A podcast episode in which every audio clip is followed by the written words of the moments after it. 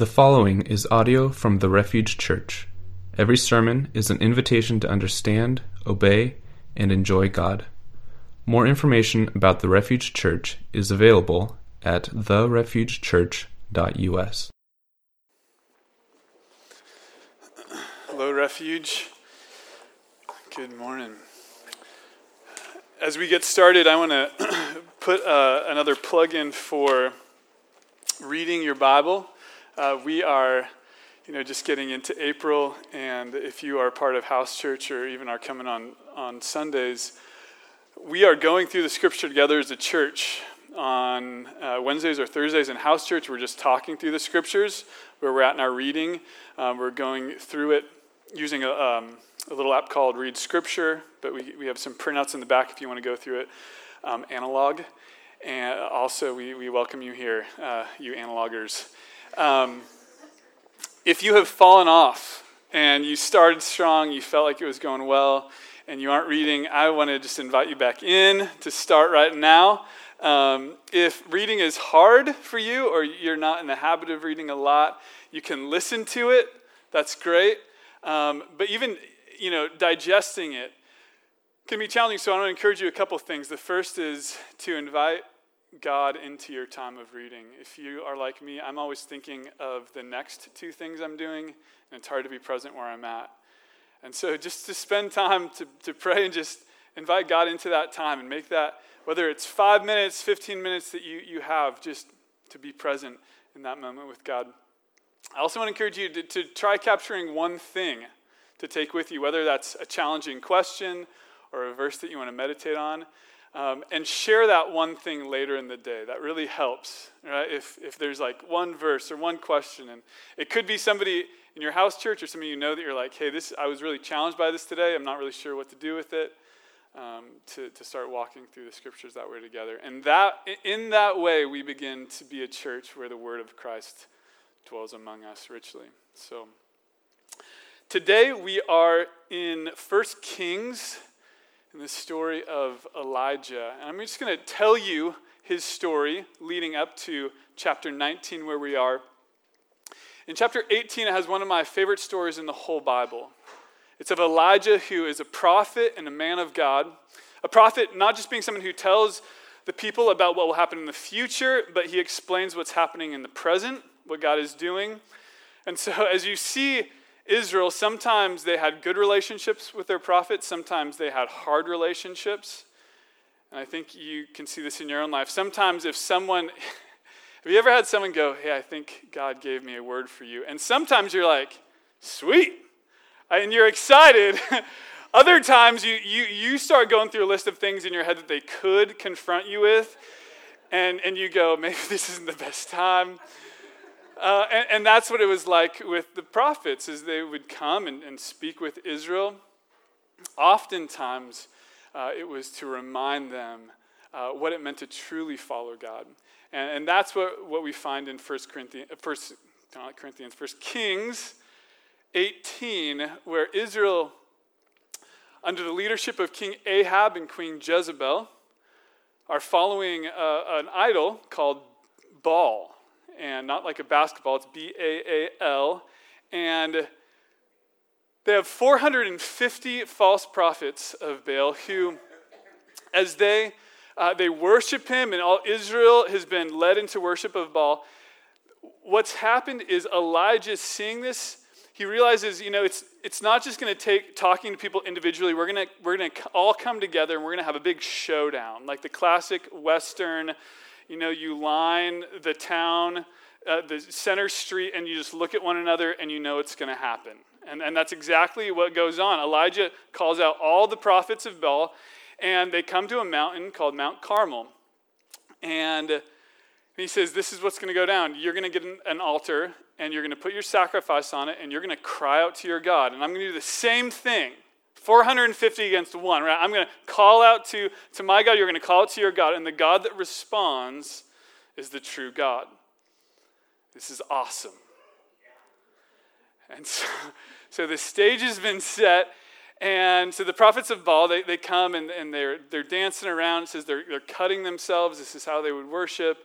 And, and Elijah's kind of making fun of them.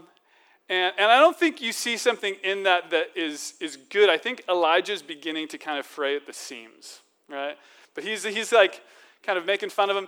And then he goes, okay, okay, it's my turn. And so, so he, it says he rebuilds the altar of the Lord that has been in disrepair. It's a really cool moment that the altar of the Lord is, is up there already, and he just rebuilds it and takes four big pitchers, fills them with water, and three times they douse this altar. And then Elijah prays to God and he says, God, show them that you're the true God and that this is really cool. He says, and that you are turning the hearts of the people back to you. And God responds. Fire falls from the heaven and consumes the altar, and people say, Yahweh, He is God. He alone is God. But Elijah's day is not done. There's been a drought in the land for years. And he tells King Ahab, he says, Go eat and drink because I'm going to pray and the drought will be done. And this is, this is amazing. So Ahab goes and eats and drinks. But what we see Elijah do is Elijah then goes and he says, he falls down and he prays. His work isn't over for the day. This is amazing. I mean, imagine this showdown, how exhausted you'd be. But now he goes and he prays for the people. And seven times he sends his servant out to see if a cloud was coming for rain. And on the seventh time, I mean, imagine that faith, right? Just keep praying. After the seventh time, the cloud comes and he says, and he runs back to the city, beating Ahab's chariot. It's a hard run. That's a, that's a, that's a long day.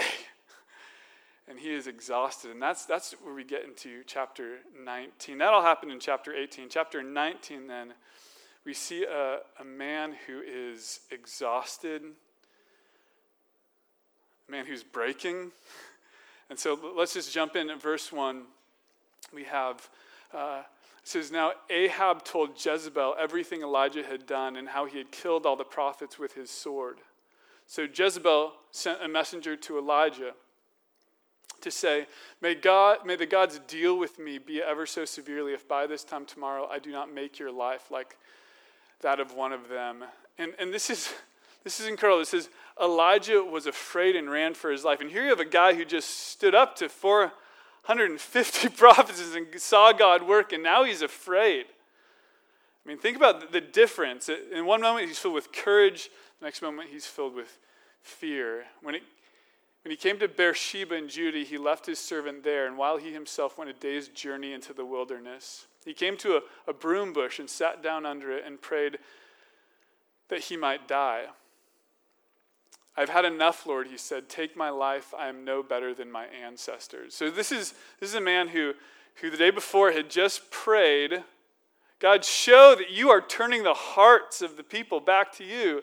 And God responded to his prayer. And now his prayer is that he would die. We'll keep going. It says, Then he lay down under the bush and fell asleep. All at once, an angel touched him and said, Get up and eat. Look around. And there by his head was some bread baked over hot coals and a jar of water. He ate and drank and then lay down again. Now, this is a really special part. Um, the word angel here um, is the same word used in verse 2 for when Jezebel sends a messenger. And so as I was reading this, I thought, you know, I wonder, this, the word messenger is translated angel over 100 times in the Old Testament, but also over 90 times is just translated messenger for people going and communicating. I thought, you know, I wonder if this, this was just somebody God sent. Like maybe it was an angel, but maybe it was just, maybe it was just someone who lived nearby. I mean, think of the times in your life where you are utterly worn out and so worn out that, that you, you want to die. So, so worn out that like no thoughts are making sense. And God's put somebody in your life just to feed you. You know, somebody who comes and they just, they're like, you don't need to talk. Here's a casserole. And, and, and we need those people in our lives. And God is sending someone just to be that person, not, not to like try to give that word of encouragement or, or pick them up or, you know, no, just feed them. Isn't that beautiful? And sometimes, in like, I know maybe in, in our lives, like literally, people are just like managing our caloric intake instead of trying to like make us more spiritually healthy. But in that, they are a messenger of God. And it says, Then the angel of the Lord came back a second time and touched him and said, Get up and eat, for the journey is too much for you. So he got up and ate and drank. Strengthened by that food, he traveled 40 days and 40 nights until he reached Horeb, the mountain of God. Another thing that I want you to see here is this that as Elijah thinks he is running away from God, the one who is giving him energy to run away from God is God. And I love that. I love that because it's like Elijah is like he is he's working so hard just to to get away from this life that he thinks is so tiring and is against him. People are against him and God's not for him anymore. And God is just like helping him run. He's just going, I, I know you like me to feed you for 40 days. 150 miles he travels. And these days just wandering, and God is making sure that can happen. Isn't that beautiful? And I think of this, I think, God, why, what, what happens next? Why didn't you just whisper in his ear before we started? but, but there's this journey Right? I, I didn't share this first gathering, but there's this, these hilarious YouTube videos of like like how movies should have gone. And one is of the Lord of the Rings and how like Frodo rides on an eagle all the way to the mountain, just drops the ring in the, the molten lava, and it's like done. Right? It's like like why didn't they just do it? But it's like this is like why 40 days of running? A couple of you nerds out there were like, yeah, that makes sense. But the books were wonderful. Um, but the journey, right? Like this incredible journey that he, and we don't see what's happening that, but there's 40 days of him wrestling with his thoughts. Psalm 13 says, How long, O Lord, must I wrestle with my thoughts? And I know that's where Elijah is in this time. And then he, he comes to a cave at the end of the time, and he spends the night there. And the word of the Lord came to him, and he says, What are you doing here, Elijah? So, I want to give you three questions for a life on the run. Um, I don't know where you're at, but some of us probably feel like that's where we are right now. We maybe aren't where we were, we feel like we're where we should be, and we're figuring out where God wants us. And the first question is simply, where is your here? And what I mean by that is, it's where are you in this moment? And, and that could be geographically. I mean, you, you could think like, you know, some of you could be like, why am I in Bremerton or Kitsap? Or like, why has God brought me back to this moment?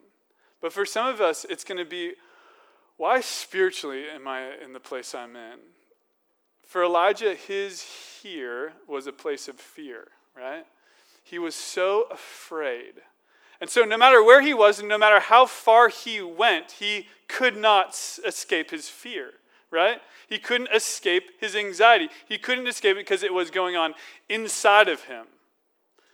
I think sometimes we're like, oh, I just need another location, I need another place, and yet, yet you can't escape from what's going on inside of you. Where, where is your here?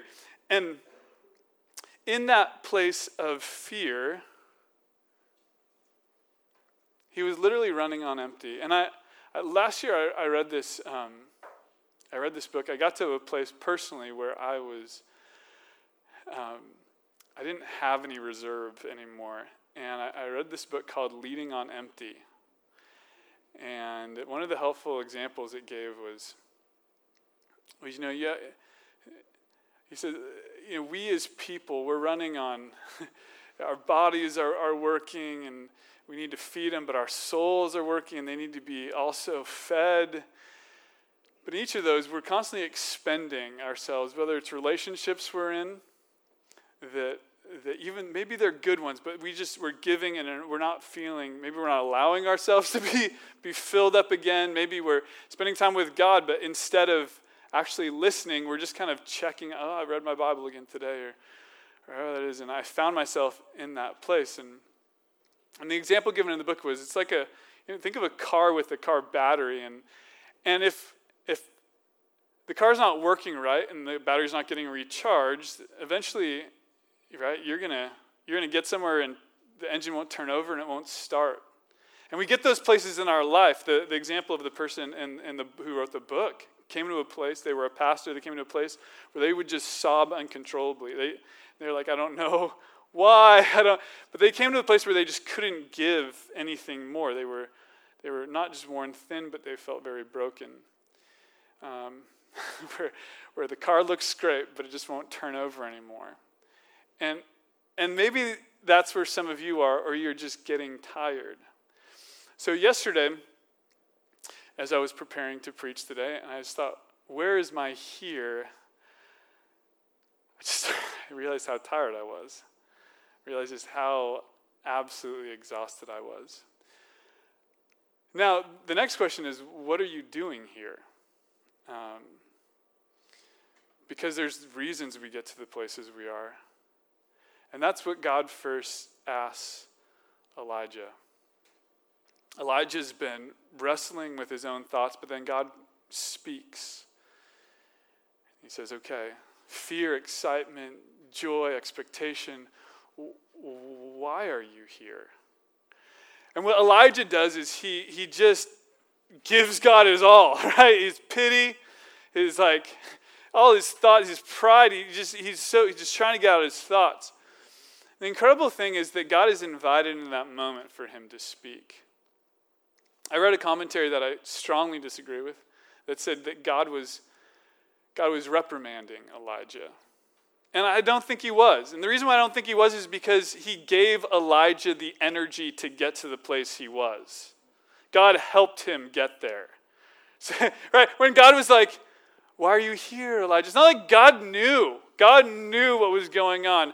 But he, he wanted to he wanted to welcome Elijah into this moment where he could just talk and just get it out.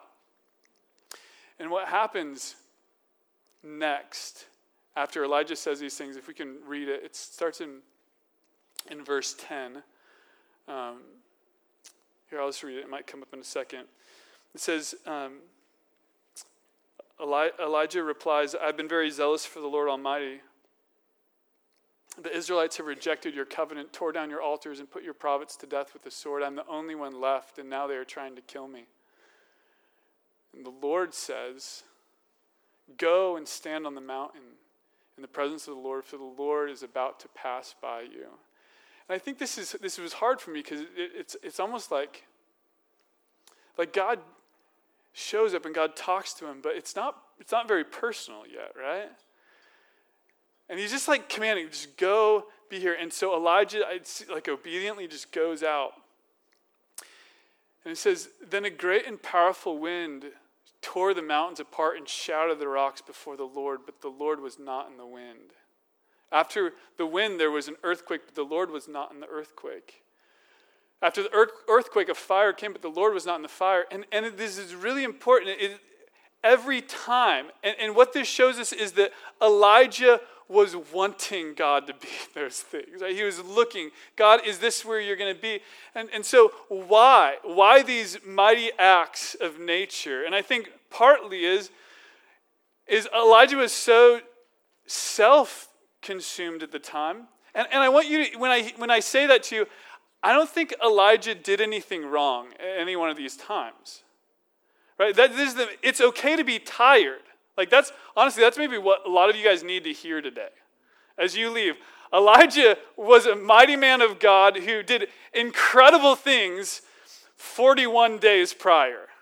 but where he's at now, it's not because he like sinned or anything. He's just tired and he's broken and he didn't, he never, he wasn't caring for himself, right?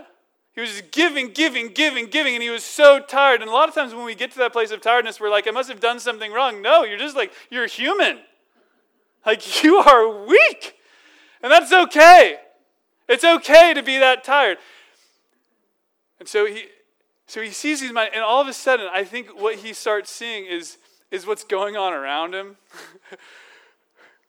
he sees this, this wind, and I, you ever have those moments when you're, you're awake at night and the wind is just tearing and you it's like the wolf is huffing and puffing and gonna blow your house i mean you just you just feel like like you're done for because the wind is just like pushing the house.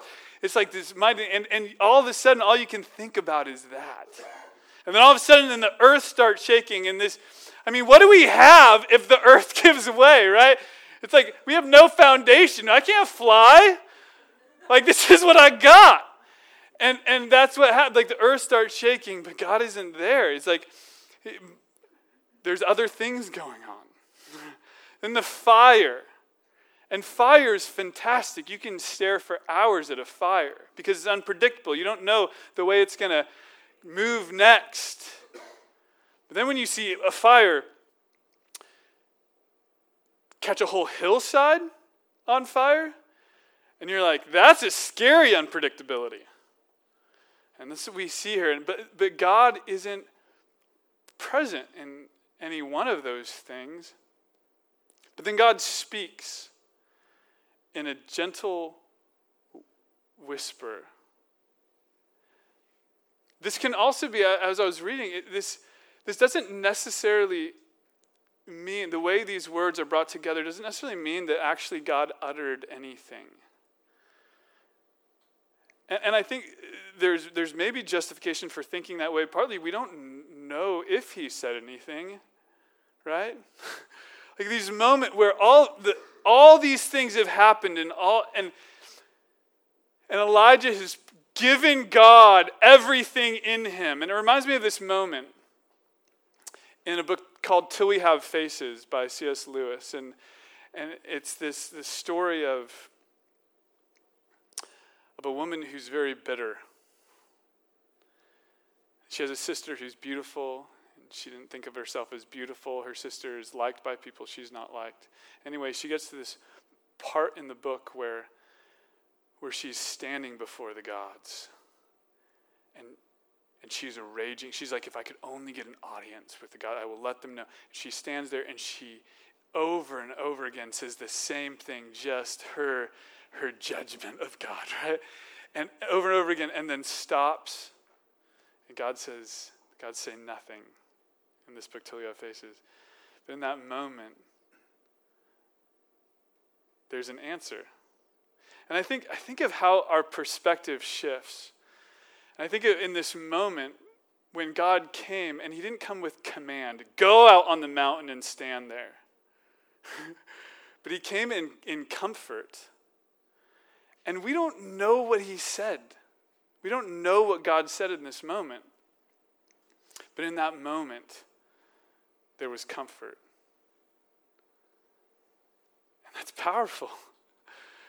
because I think, I think a couple things here. I think one is, I think if God said something, it might be good we don't know because maybe we would try living off Elijah's comfort. And maybe some of us are in that place where, where we are so desperate to take a shortcut to comfort that we will hear it from anybody else. Like, you're going to call up your parents, you're going to call a mentor, you're going to reach out to a friend, and you just want them, them to say the right thing so you don't actually have to stand before God. you have to wait in His presence, you don't have to hear from Him. So we don't get to hear, we don't get to hear if anything, that Elijah got to hear in that moment, I think we get to ask, what is God going to say to you?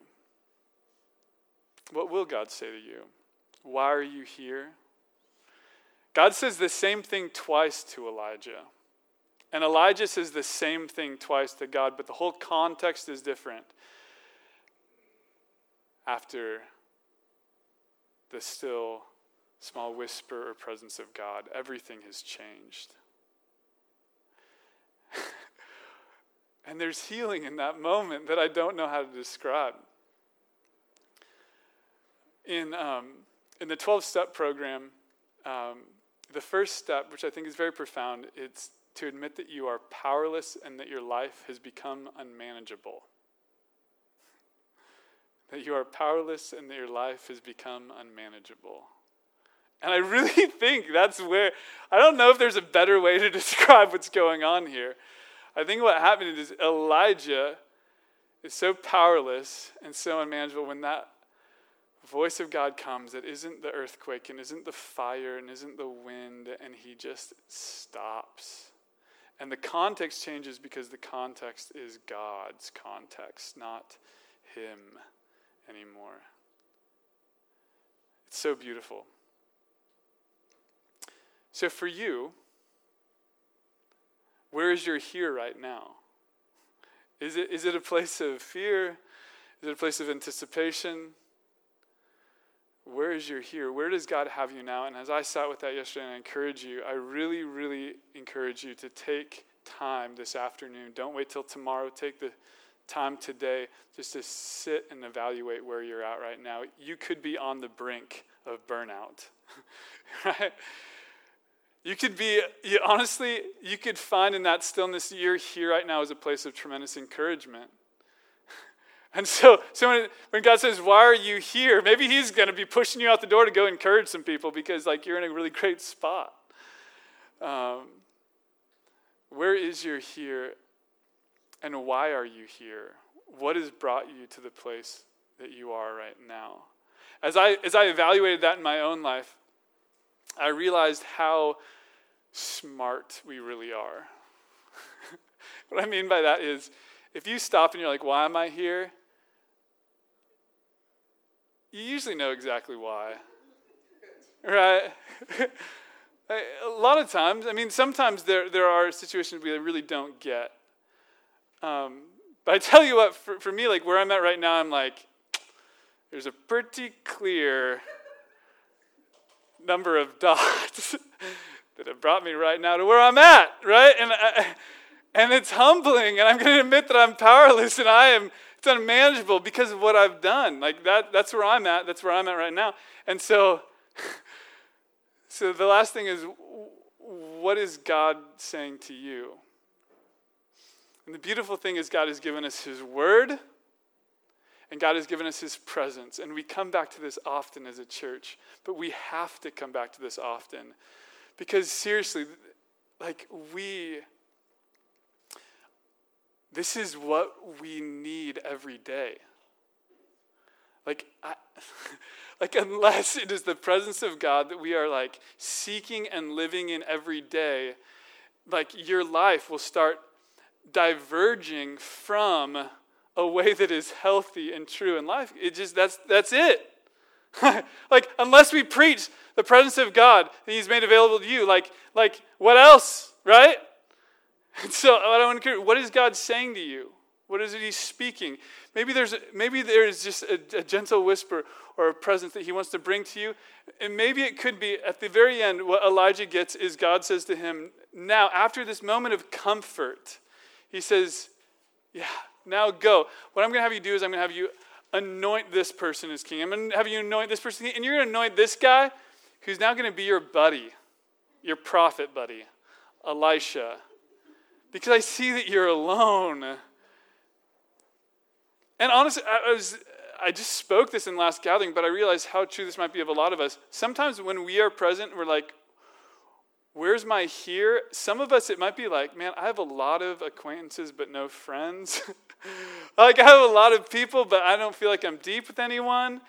And maybe that's your here, and, and God wants to, to lead you out of that, to make an investment, not just to wait for somebody to make an investment in you, you're going to make an investment in them. I don't know where that is, but what, what will God say to you?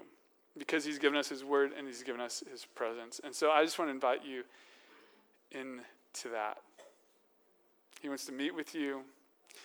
Um, if this is the start of your journey, don't expect it to be immediate. It could be 40 days and a lot of casseroles. Right? It's like, like your friends just going like, they just see your face and they're like, here's a taco. Yeah. Uh, like, like, he? We're here. But if you're pursuing Him, that is the goal of your life. That is what you need to spend your, your whole self going towards. Pray with me. Father, um, I admit that we are powerless as a church. God, we can't just like play great songs and preach, and just there isn't any magic in that. Um, there's, there isn't what we need in that unless you fill that. You made our lives, our individual lives also, to go from day to day to day filled with you and sharing you. And I pray that, that you'll be speaking to us. We'll take time with you and you'll be speaking to us and bring us to a place of spiritual health, spiritual life, so that we can go and, and maybe, God, you, you'll be speaking through us to one another. Uh, we'll go to work and there'll be something different about us because we met with you and, and you're giving us encouragement for the people we work with. You're, we're, we're showing them you. Because we're not just trying to eat better, sleep more, have better disciplines of exercise. Beyond those things, God, we are people who are experiencing unity with you, life by the Spirit. God, I pray that you will protect us as we set out on the journey to meet with you. Feed us. God, we want you. We pray this in Jesus' name. Amen.